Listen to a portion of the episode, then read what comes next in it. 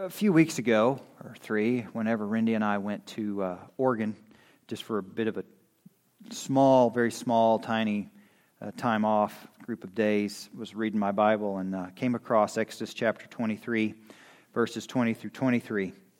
Uh, and the reason I came across it was because it was just in my normal line of reading in my yearly Bible reading calendar, in which case I use the McShane Bible reading app that you can get on the App Store. And it's a very simple app. You read four chapters, uh, two in the New and, and three in the Old, and you will read through the New Testament twice in a year and the Old Testament once in a year. Uh, and so this was just in the line of reading. So the moral of the story is, uh, if you will be faithful to show up to your daily devotional time, God will always show you things, okay? But uh, this was one of those those occasions in which I was reading there, and uh, I thought, man, I have got to share that. So in honor of God and His Word, let us stand and look at Exodus chapter twenty-three. We're going to actually read the whole chapter. Well, we're going to read from verse twenty through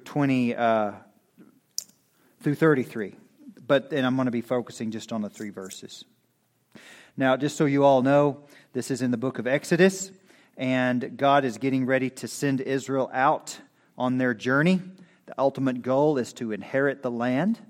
And He says in verse twenty of chapter twenty-three, "Behold, I send an angel before you to keep you in the way and to bring you into the place which I have prepared. Beware of him and obey his voice.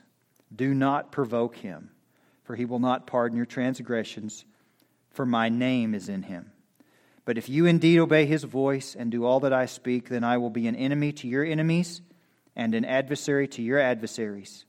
For my angel will go before you and bring you into the Amorites and the Hittites and the Perizzites and the Canaanites and the Hivites and the Jebusites, and I will cut them off.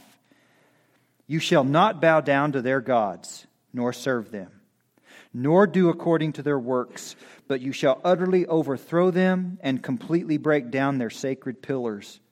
So you shall serve the Lord your God, and He will bless your bread and your water, and I will take sickness away from the midst of you. No one shall suffer miscarriage or be barren in your land. I will fulfill the number of your days. I will send my fear before you. I will cause confusion among all the people to whom you come, and will make all the enemies turn their backs to you. And I will send hornets before you, which will drive out the Hivite, the Canaanite, the Hittite from before you. I will not drive them out from before you in one year, lest the land become desolate and the beasts of the field become too numerous for you. Little by little I will drive them out from before you, until you have increased and you inherit the land. And I will set your bounds from the Red Sea, Philistia, and from de- the desert to the river, for I will deliver the inhabitants of the land into your hand, and you shall drive them out before you. You shall make no covenant with them, nor with their gods. They shall not dwell in your land, lest they make you sin against me. For if you serve their gods, it will surely be a snare to you." Let's pray. Father, this is a very poignant passage. It's a passage of Scripture with which we need to wrestle with. Lord, it's so easy for us, this far removed from the scene, being Gentiles ourselves, not understanding a lot of the symbolism here, the, the, the phraseology. But God, more than anything, we need to see Jesus here, because He's right here. And Father, we need to rethink the way we think about You. So God, today, manifest this, this, this passage to the need of our heart. Illuminate it through our, unto our understanding. God, the lost that are among us, we pray, call to faith, Lord, d- definitively. And God, more than anything, be glorified in the exaltation and preaching of Your Word. In Jesus' name, amen. You may be seated. So we see what God had wants to do with, with the nation of Israel as they're going in to inherit a land that has been given over to idolatry, gross iniquity, sexual perversion, child sacrifice. That is the land of Canaan. To be a Canaanite was not a good term. Okay, it was it was to be a repugnant term. In fact, elsewhere in Scripture we read that God said the land of Canaan will actually vomit the inhabitants out for their perversions. A lot of similarities there with what we see happening in Western culture today. But the land will vomit that out. So God's people coming out of Egypt, having been for four hundred years conditioned by idolatry. Okay, conditioned by it. They, their worldview is one of multiple gods. It's what they know. It's it's the it's the stench on their clothes. It's it shows in the way they they live, in the way they groom, in the way they have their families, and all of those things. Egypt is sticking to them. But God is cleaning them up. God is setting them apart. God is calling them out of, of idol worship, sexual perversion, and all of those, those things. And He's saying, I'm going to give you a good land, but you're going to be a distinct people when you live in that land. And if you don't, you're going to fall snare to the very things for the reasons that I'm eliminating the people out of that land for. You will become guilty of those very things, and then I will be your enemy, in essence. And so God is saying to them in a magnificent promise, I am going to send an angel before you. Now we're like, like whoa. And when I read that, I was thinking, now what? Because we know that Moses, when he when they had sinned, Uh, with the golden calf, and God was going to send them out. God said, I'm not going to go with you. I'll just send my provision with you. Moses didn't want to go. And I don't think anyone here at Northridge or any other Bible-teaching church across the nation or the Western nations, any beloved church brothers and sisters in Christ would want to say to God, Lord, if, as long as you will give us electricity to light our buildings, as long as you'll give us money to cover the budget needs, as long as you'll give us a comfortable place to sit, as long as you'll give us vast crowds, then we don't really need your presence. None of us would say that. Now, in case you haven't been paying attention, many churches, churches today, they do have their money and they do have their vast crowds and And they do cover their budgets, but they don't have His presence. They have a good light show. They have a really cool website. They're pretty snappy dressers. And they have very charismatic leaders that write books with names like How to Have a Better Life Now. It builds you up because you're really not that bad after all. They don't have God's presence.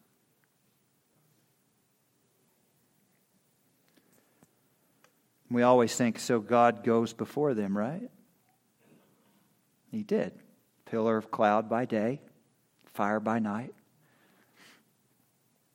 When Egypt was chasing them down before they got to the Red Sea, He became darkness on one side, light on the other. It's crazy. God always preserves His people. Amen. That's what we see in that. But this passage blew my mind. Behold, I send an angel before you to keep you in the way and to bring you into the place which I have prepared. Well, who is that? So, the angel of promise is what we're going to deal with today. And we're going to look at what a theophany is. Yes. Theophany. Don't know much about philosophy.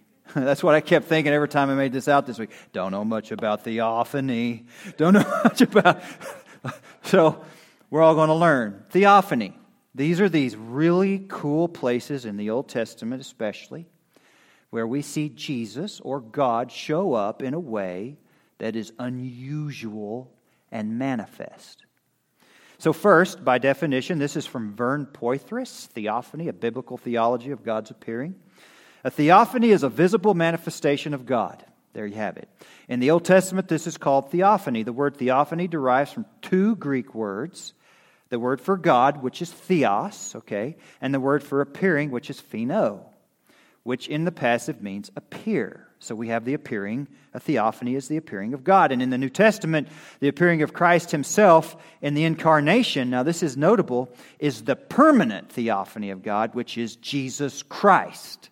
And John wrote, and we beheld his glory, the only begotten of the Father, full of grace and truth. We also read in Hebrews chapter one, verses one through four, God, who at various times, in various ways, in times past, spoke to the fathers by the prophets, has in these last days spoken to us by his Son, who he has made heir of all things. The permanent theophany. And we'll begin to see more of that in a little bit. But theophanies include symbolism that need to be appreciated rather than pass over as a puzzle. When you read them in the Old Testament, you just you don't just, the burning bush. Wow, there's a fire, but it's, and the bush is not consumed. Oh well, cool. Move on. Don't do it. It's not a puzzle to be uh, just dismissed, but it's something to be appreciated. Moreover, theophany, in a narrow sense, has connections with the broader theme of God's presence, a theme that runs throughout the whole Old Testament. Moses thought he was alone on the backside of the wilderness with sheep, and yet God was there manifesting himself in a theophany, in a bush that looked like it was on fire, but the bush was not consumed. What a sight! I can't imagine. There's really orange flames in a fire. There's blue flames in a fire, or there's really light flickering flames in a fire. I don't know what it looked like. It was just a bush that was on fire, but it didn't get burned up. And that was God's presence there addressing Moses. So theophany represents an intensive form of the presence of God. It is, and it is intense, very intense. Lastly, a theophany is a manifestation of divine presence accompanied by an extraordinary display mediating that presence. God, in a theophany, for example, in Moses, was mediating the inauguration of Moses' call to deliver Israel out of the bondage of Egypt. And I use the one with the bush because that's the one that's most uh, popular when people think about it. However, there are others. For example, in Genesis chapter twelve and seven, it says, Then the Lord appeared to Abram and said, To your descendants I will give this land. And there he built an altar to the Lord who had appeared to him. Well, how in the world did he appear to him? But he appeared to him. Well, we know that the Bible says that God does not have a body of flesh and bones. We know that. He's invisible. But he manifested himself some way. Genesis eighteen, one day Abram had some visitors, two angels, and God himself. He invited them to come to his home, and he and Sarah entertained them. Many commentators believe this could be what's known as, a, now here's a new word, a Christophany. Theos is the word for God. Christos is the word for Christ. Ophany, phene, appearing. So here we have an Old Testament appearing of a pre-incarnate or a pre-incarnate appearance of Christ. We we have what they were called three angels, but one of them seemed to be more than the others. Okay? All right. In Genesis chapter thirty-two, verses twenty-two through thirty, Jacob wrestled with what appeared to be a man, but was actually God. This is in uh, verses twenty-eight through thirty.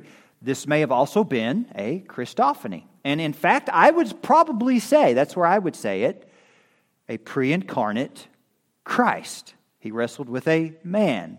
Jesus was later the God-man, okay? And Jacob says, I won't let you go till you bless me. And of course, he limped from that episode the rest of his life. And of course, the Jews don't eat that part of the... Uh, uh, the meat because the, of the hip there that in the lamb. So, Exodus three, two, four through seventeen, God appeared to Moses in the form of a burning bush. We just talked about that. Now, something I want to just side skirt on here is in Joshua chapter five. If you want to turn there, Joshua chapter five.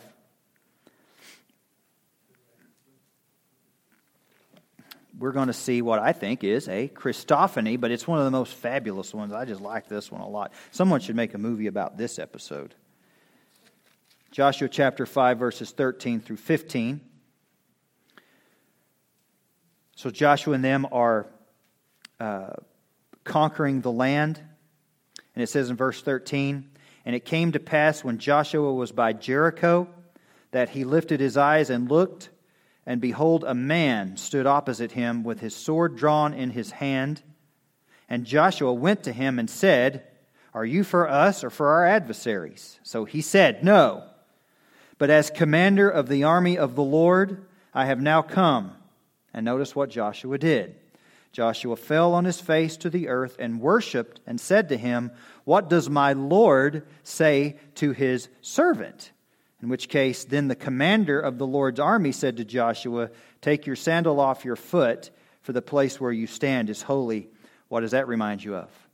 That goes back to the burning bush episode, and Moses was was admonished to pull his feet off, or his sandals off. His, he pulled his feet off, uh, pull his sandals off of his feet. God, definitely a theophany, but here we have the commander of the army of the Lord with a sword in his hand, identifiably as a as a man, but very different. And they don't just he doesn't describe how different. I don't know if he's like really tall and really big. I don't know if he glowed. I don't know. We don't know that. But we do know this. His very presence made Joshua not look away and fall on his feet and worship after he removed his sandals. And this this commander received the worship. Now, elsewhere in Scripture, when angels are just just the angel, a normal, you can't really say normal angel, there's nothing normal about an angel, but an angel shows up in front of any of the prophets or wherever, and they want to fall down and worship. Like, don't do that. Don't. I'm, I'm I, get up. They don't receive it. But God always receives it. Jesus receives it, even when he was going into Jerusalem. And they were bowing down and crying out. The Pharisees were was chiding him for that. He goes, if they don't, the rocks will. Because he receives worship. So, in Exodus twenty-four, nine through eleven, again, God appeared to Moses with Aaron and his sons and the seventy elders. In incredible ways, God appears. In Deuteronomy, God appeared to Moses and Joshua in the transfer of leadership to Joshua. Job thirty-eight forty-two, God answered Job out of the tempest and spoke at great length in answer to Job's question. So there's this this this weather going on. It's intense, but it, it wasn't just weather. It was a theophany of God, and Job recognized that. But then we get into the New Testament, where I think we have the ultimate in theophany, the permanent one, right? All these are cool. But this one is, well, it's everlasting in its effects. It says in Matthew three, thirteen through seventeen, "Then Jesus came." I love that. For those of you who maybe are new and visiting to the church today, and you're not really quite sure where you stand on issues of belief in Christ or God, I just want you to know something. It is God's grace that brought you here. Okay, we happen to believe in a very sovereign God here. We do not believe in any happen, what we call it, happenstance. The word coincidence should be expunged from the Christian's vocabulary. There is not one shred or one atom of any created thing that happens without God's consent or direct decreative will. Now that'll blow your mind. But by the very fact that you're here, I want you to know grace is aimed at you. Grace. And I'm letting you know this, that out of Matthew and Jesus' own words, you need to reckon with the fact, you need to resolve that Jesus came. And in this case, it says he came from Galilee to John at the Jordan to be baptized by him. Jesus is inaugurating his earthly ministry, and John tried to prevent him, saying, "I need to be baptized by you." Now, what's he saying when he says that? You're greater than I. But not only that, you're, you're God. And you're coming to me. You're the Messiah. And you're coming to me? And Jesus answered and said, not just, oh, don't think anything of it. I like this. It's more forceful. He says, permit it to be so now. In other words, I have the authority to say, let this happen. For thus it is fitting to fulfill all righteousness. Then he allowed him, because what are you going to say? Well, no, he's not going to do that. Then he allowed him. And when he had been baptized, Jesus came up immediately from the water, which is why we believe in baptism by immersion. Okay? And behold, the heavens were open to him. And now we have this major, I don't, Trinityophany. I don't know if that's official or not, but it's what I call it. He saw the Spirit of God descending like a dove and alighting upon him, the Messiah. And suddenly a voice, God's voice, came from heaven saying, this is my beloved Son in whom I am well pleased. There's a lot going on here. But for many of us, the first place we have to reckon with is, then Jesus came.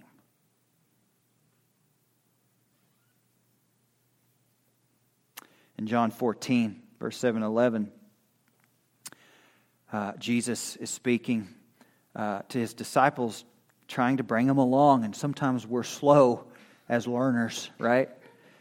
And he says, if you had known me, you would have known my Father also. And from now on you know him and have seen him. And then Philip says what we're all thinking. Lord, show us the Father, and that'll work. That'll be sufficient. Now, now, never mind all they've seen so far. Never mind the baptism. Never mind all of these things. Show us the Father, and it's sufficient for us. What a... We say dumb things to God a lot. Okay? But Jesus said, and I like this, have I been with you so long, and yet you have not known me? Philip. And I think he stressed me a lot. I think he stressed it. Here, here Philip is asking to show us the Father, and then Jesus says, have you not known me? He who has seen me has seen the Father. So how can you say, Philip, show us the Father? Do you not believe that I am in the Father and the Father in me? You can't have Jesus and not have the Father, nor can you have the Father and not have the Son. You cannot. Then he who writes to say, these words that I speak to you, I do not speak on my own authority, but the Father who dwells in me does the works. Go back to the baptism scene when Jesus tells John, permit it to be so for now. He has been given this authority. All authority has been given to me. Now, granted, this is after the crucifixion, but all authority has been given to me in heaven and on earth. By the way, he's not waiting to gain it. Just a note.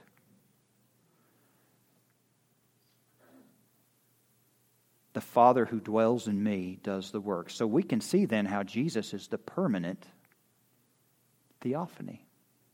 That is fascinating. So I think the commander of the army of the Lord in the Old Testament is my favorite. I like that one a lot. The sword and everything. But, but this permanent theophany... He wields a sword. So Jesus in the Old Testament, there with Joshua, he had a he had a sword. Now this sword of this Christophany, this, this permanent effulgence of God, okay, wields a sword. There is a symbol in Revelation that says when Jesus comes again that their sword will come out of his mouth. It doesn't literally come out of his mouth like a blade.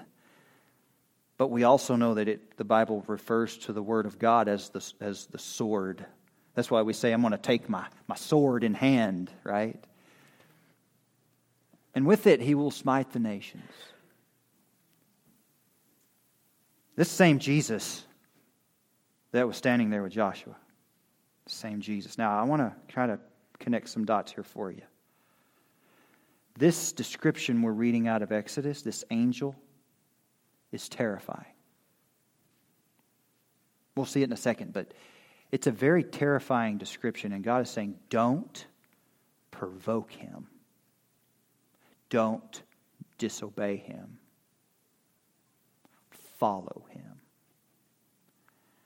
That's the very same Jesus that we have. M- make sure you don't fall victim to the softening pastels of modern culture in seeking to de-deify and to humanize this commander of the army of the Lord. We have a mighty Savior,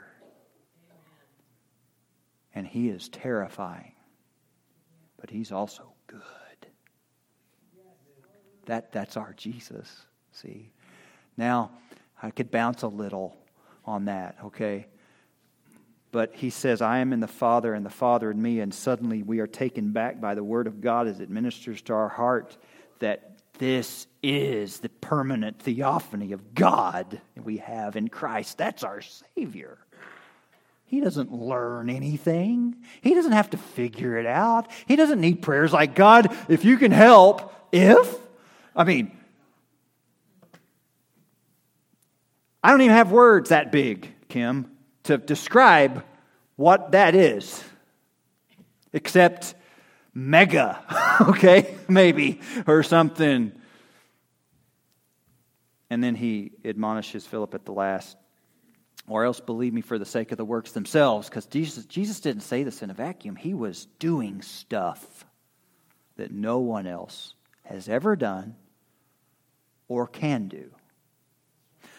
When he calmed the sea with a word, be still. And they all said, who can calm the waters with just a word? I know somebody. There he is, right there. God can. We must remember that in God's great desire to commune and fellowship, or it is God's great desire to commune and to fellowship with his people. If we go back to the text in Exodus, he says, I send this angel to keep you in the way and to bring you into the place which I have prepared. So that, in, so this is an example of what the Lord Jesus is doing to his people of all ages, bringing us to himself, bringing us to our Canaan, okay? And that's his, that's what he's doing. And is it not important, as it says, beware of him? Well, sure, beware of him. If you're going to name, let all those who name the name of Christ do what? Huh? It's a chicken eye. That's the way they look at you. Okay? Those who have chickens know. But let all those who name the name of Christ depart from iniquity. That's that's like a that's a yelling verse. If you name Christ, depart from iniquity. Don't go off on a sin fest and say, I love Jesus as my homeboy. Jesus, my bud.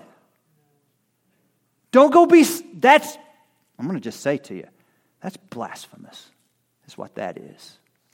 Clearly, the person that claims to be a Christian that can live like that and say those things about Jesus have never read this part of his description. Beware of him and obey his voice. Do not provoke him, for he will not pardon your transgressions, for my name is in him. That is so amazing. Okay. It is God's great desire to commune and fellowship with his people. Jesus, as God the Son, reiterated this when he said to the disciples at the Last Supper, with fervent desire, I have desired to eat this Passover with you. Do you see it? Jesus longs to commune with his people. And he goes with, with, with fervent desire, I have desired this moment to, to, to eat this Passover with you. And then he goes, I will no longer eat of it until it is fulfilled in the kingdom of God. One day Jesus is coming back. And while there are four different eschatological systems, they all agree that Jesus is coming back. He's coming back. Do you remember that verse we read earlier? It says, then Jesus came. Well, Jesus came. He ascended to the right hand of the Father. But He's coming back. But you also have to understand that in so many ways beyond the comprehension of human ability, He never left either. He says, I will, it's expedient that I go. It's better for you that I go. And I will send to an, another like me. And he will be in you. And he will tell you of me. And remind you of everything I've said. So we don't ever think of Jesus, well, it's like, yes, he ascended, but no, he's right here, right? So the answer is yes. I remember one time we were playing football and we had to memorize our plays. We had a kid that didn't memorize his plays. I was left guard. He was the guy next to that. What is that? Tackle? Okay, good. Anyway, he never studied his plays, and so we were, you know, coming back up to the line, and he goes, hey, do I go right or left? And I said, yes. He had a pause. It was an awkward pause for a moment. I just, I had told and told and told and told and told him. I could barely keep my chicken fried steak and gravy down from earlier that day. You don't ever want to eat that and go have a scrimmage in one hundred ten degree heat. Like, just, yes. Jesus desires to be with us. First Corinthians chapter fifteen, we see this again. But our study of Leviticus, so we've been going through Leviticus, right? And I want to connect some more dots.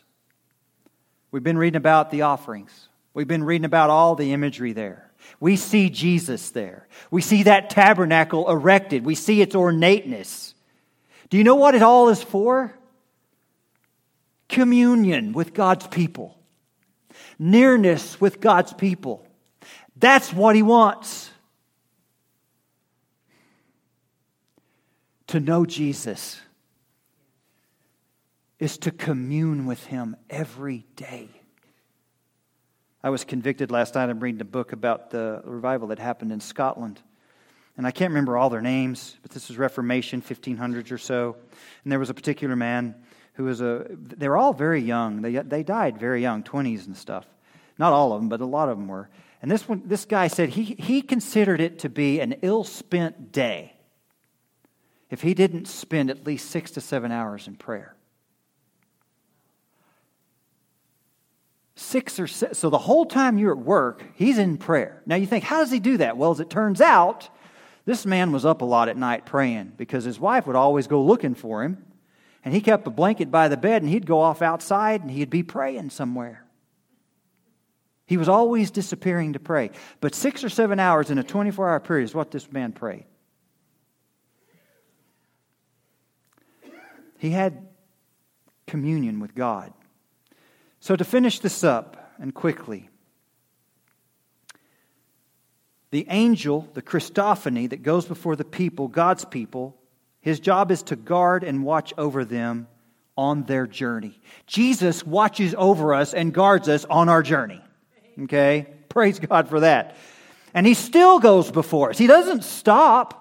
Okay, in Matthew sixteen twenty-four, Jesus says to His disciples, if anyone desires to come after me, let him deny himself and take up his cross. And notice this, follow me. If you know Jesus, you're going to follow Him. And I put it in hot pink because I didn't want you to miss it. Keep on following is the tense of the language used. If you truly know Him, you're going to keep on knowing Him and following Him. Mark one seventeen, then Jesus said, follow me, and I will make you become fishers of men. As you're following me, you're going to learn to fish. And Luke nine twenty-three, so when Jesus heard these things, He said, you, sh- you still lack one thing. Sell all you have and distribute to the poor, and you will have treasure in heaven. This was the rich man who was like, what do I do to inherit eternal life? And He says, follow me. If you really know Jesus, you're going to follow Him. And you're going to keep on following. That doesn't mean you won't swerve all over the road. They don't mean you won't lose your mirrors going down the overpasses. Okay? It doesn't mean that you won't have bumps along the way. It may. It doesn't mean you may not stall out. I'm describing a Ford pickup here. Okay. What it means is you're going to continue on your journey. If you break down, you will be repaired daily. Okay? It's a double thing there. Okay? And uh, and if you blow a piston, it'll be fixed. Take some time, and God, you will be back on the road because you know Jesus, and you will keep following Him until you blow black, oily soot out your tailpipe and you make heaven. But you'll be there, and you will have hauled all you're supposed to haul. And in one final groan, and you'll be like, oh, I'm home. You say, well done, well done. And you'll give all praise to Him because you'll say, there's no way I could have got here, Lord, but you. Beware of him. Remember this? And this simply means to take heed to yourself every day that you name the name of Christ. You beware of him. That's what God was telling them about the angel. He says, you beware. A frequent caution addressed to the Israelites to remind them of the reverence and awe due to the holiness and majesty of a present deity. Yeah. Every day. We have this in the in the in the in the Septuagint uh, also. To be in a continuous state of readiness. This is the Greek play of this. To learn of any future danger, need, or error, and to respond appropriately. To pay attention to. To keep on the lookout for. Is what beware means. Are you aware of... Are, do you set out every day with Jesus like that? You can get kind of casual. You really want to get casual with this Jesus? Obey his voice. It means, li- and what's intrinsic to this word is so neat. It it it has at it as its order. To obey, you have to listen to obey. Okay? To listen to someone with the implication of heeding and responding to what is heard. There's a way to, this is, this word is used here in Second Corinthians. We then as workers together with him also plead with you not to receive the grace of God in, gain, in vain. For he says, in an acceptable time I have heard you. God is listening. We need to be listening to God. We need to be obeying his voice. We have to listen to it. Well, where do you think you listen to it primarily? If you don't read your Bibles, I'm going to tell you this till I die. As a Christian, you will have no victory. You cannot be a thriving child of God and be malnourished because you refuse to read your Bibles. And you have all... You, you know how many Bibles we all have? Hard copies, digital copies, this kind of Bible, that kind of Bible, Hunter Bible, football Bible, got an Army Bible, got a Marine Bible, got an Air Force Bible. I don't know if they have a Coast Guard Bible, but anyway... You know, there's all kinds, but you must read it every day. I don't care how busy you are. I don't care what you're up against. I don't care how you feel. You better start wrestling with your flesh because the Bible tells you right here, obey his voice. Listen to it. Lastly, don't provoke him. Wow. For he will not pardon your transgressions. And I think that's cool because we know Jesus is the one that forgives sin. For my name is in him. To rebel.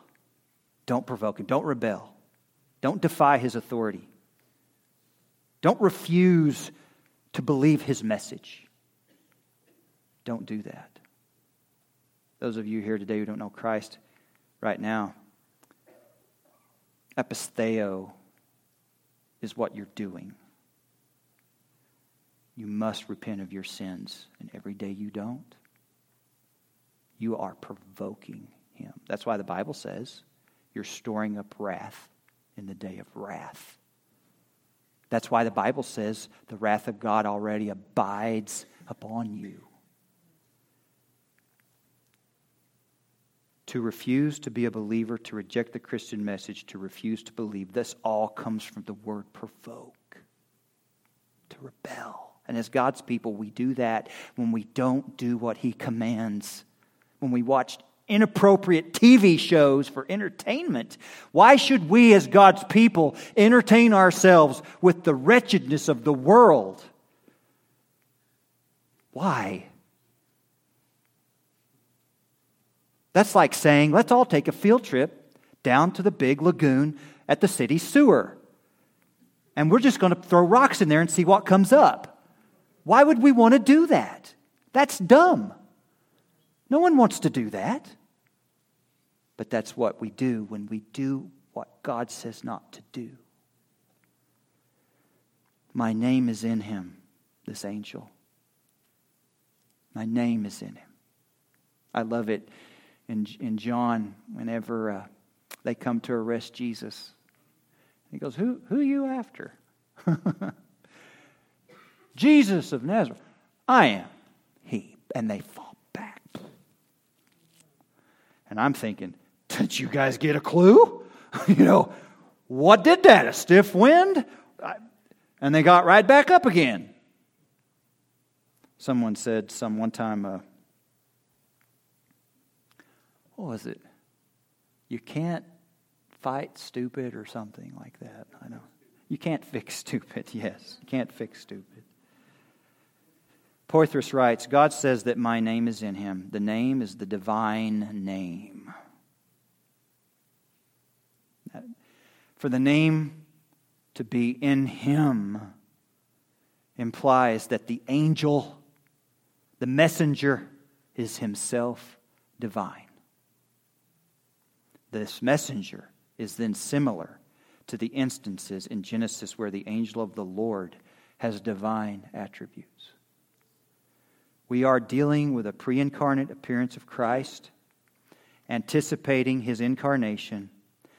At the same time, it is God the Father who appears in the Son and through the presence of the Holy Spirit.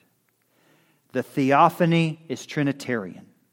Since Christ is closely linked to this messenger, he is also linked to the pillar of cloud and fire. It is Christ who leads Israel through the wilderness. Did you know that? Did you ever think of it that way? I didn't. He's everywhere. I think the Bible uses a P word to describe Christ. It's called preeminent. Yeah, preeminent, because he is before all things, and in him all things consist. What have you done with this, this Jesus, meek and mild, whatever? What have you done with this Jesus that you don't want to provoke? What have you done with this Jesus who bore your sin debt and gave his best? How dare any of us ever say, oh yes, you got to trust Jesus, but you got to help him out by doing stuff to make sure that it sticks, because he's just not quite strong enough to put the rack, to bench the rack again. He's not quite there. We can't do that. No, this Jesus, he's the Almighty. And he's coming again. Do you know him? Are you ready for that? I pray the Holy Spirit of God's convicting your heart. There's nothing I can do from here. Do you want to ask J T to come? Here's what we're going to do today. Just for, just for some moments, we have a time of response. If God has shown you your sin, and he's calling you to himself, and you say, you know what? The scripture just said, today is the day of salvation. If you will hear his voice, which we know that goes back to obey, don't, don't rebel. What is God telling you to do? Do you need to be saved today? In your chair, between you and God, at this altar between you and God, you must repent of your sin and as being a sinner. And you ask God to cleanse you, to save you, to move in your soul. And then you declare that faith. I cling to Jesus. Christian, Are you compromised? Are you dirty with the filth of the world? Have you allowed Egypt to come back on you some? Do you reek from being around the hog pen? You got to get clean. Get fresh. Come to Jesus. Lay it down and say, Lord, you know I've been playing with the hogs. I say, well, let's wipe you off, son, daughter. Let's, let's start fresh. Whatever it is you need to do today, the altar's open.